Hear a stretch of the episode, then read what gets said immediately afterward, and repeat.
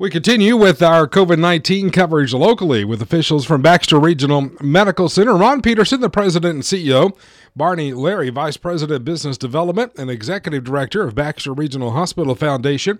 Infection preventionist Stephanie Free, and director of marketing Tobias Pugsley joining us this morning. And Ron, as we always do, let's uh, let you start with the uh, latest statewide number for us this morning. Good morning. Good morning, Brad. Thank you. I appreciate that. Um, the state has actually tested 8,993, so almost 9,000 people.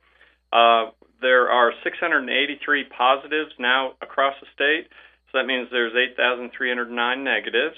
There have been 12 deaths across the state. Currently, there are 66 uh, individuals in hospitals w- with COVID uh, across the state, and 23 of those are on ventilators.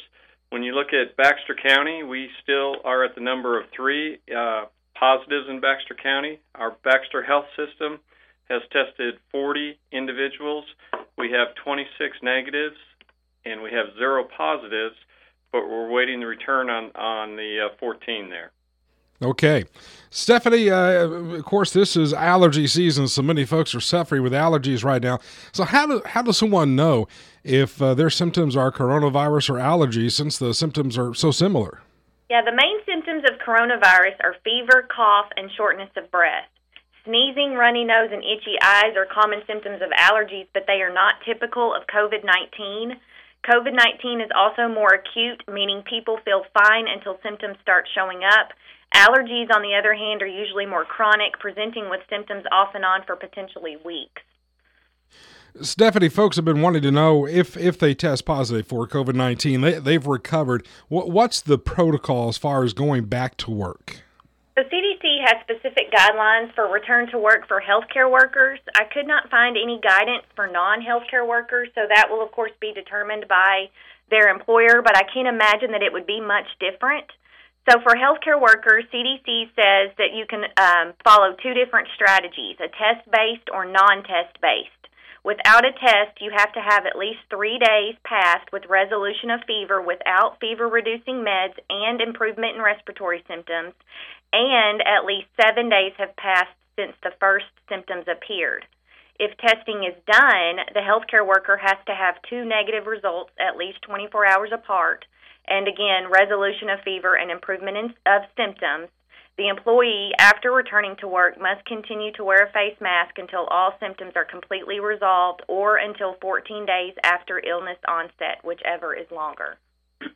What do parents need to do, Stephanie, if they've got a child that uh, maybe is due for some shots or their annual wellness visit right now? Should they go ahead and take them to the clinic or should they wait? I would recommend that they go ahead and call the doctor's office to see what um, they recommend. Many doctor's offices now are offering drive up services, and um, this may be an option, or they could even potentially do a wellness visit via telehealth. So there are many options out there. So I would just recommend they call their physician's office before going in.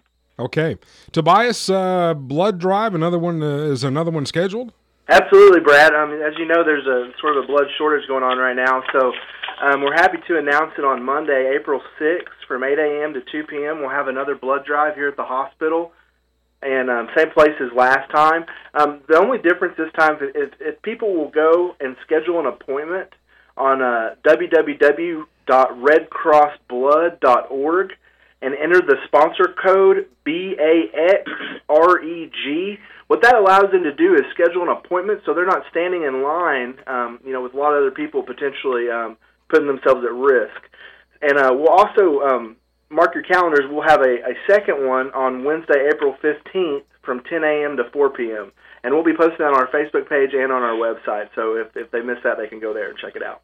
what is the location of that blood drive, Tobias? It's going to be um, right outside of sort of where the cafeteria entrance is. So if they come into the uh, the entrance and take a left, they'll see the, the Red Cross bus there. Gotcha. Uh, Barney, let's talk about uh, equipment. Um, why is the hospital asking for money for equipment that it seems no one else in the country is able to buy right now? Where where will the hospital buy this equipment? Uh, Brent, I think that's a that's a very fair question. I think first of all, I want to thank the donors who uh, put their faith and trust in us uh, to raise the needed dollars for us to actually place the uh, purchase order for our ventilators and also the UV light uh, we ordered them uh, from a vendor which we've dealt with for, for many, many years and, and really trust. Uh, he did not give us a timeline when we would be receiving them.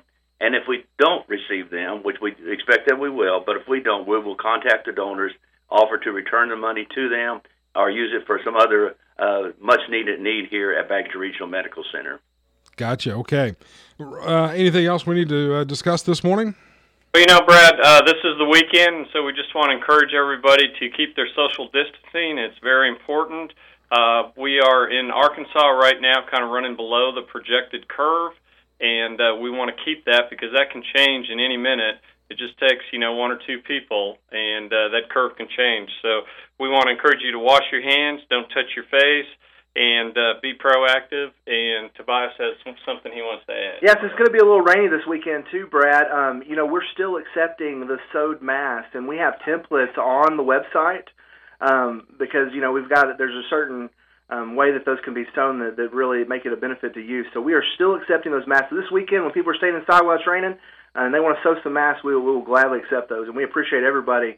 Um, it's a huge community effort. I can't even. I mean, we'd have to schedule another show just to mention all the people that are working together to sew those masks, Brad. We really, really appreciate it. It is it is great, guys. Hey, we appreciate the time again this morning, and uh, we'll look forward to our Monday uh, chat. Get some more information. Thank you. Thank, Thank you, you. Brad. Thank you, Brad. All right, again, Ron Peterson, Barney Larry, Stephanie Free, Tobias Pugsley this morning from Baxter Regional Medical Center.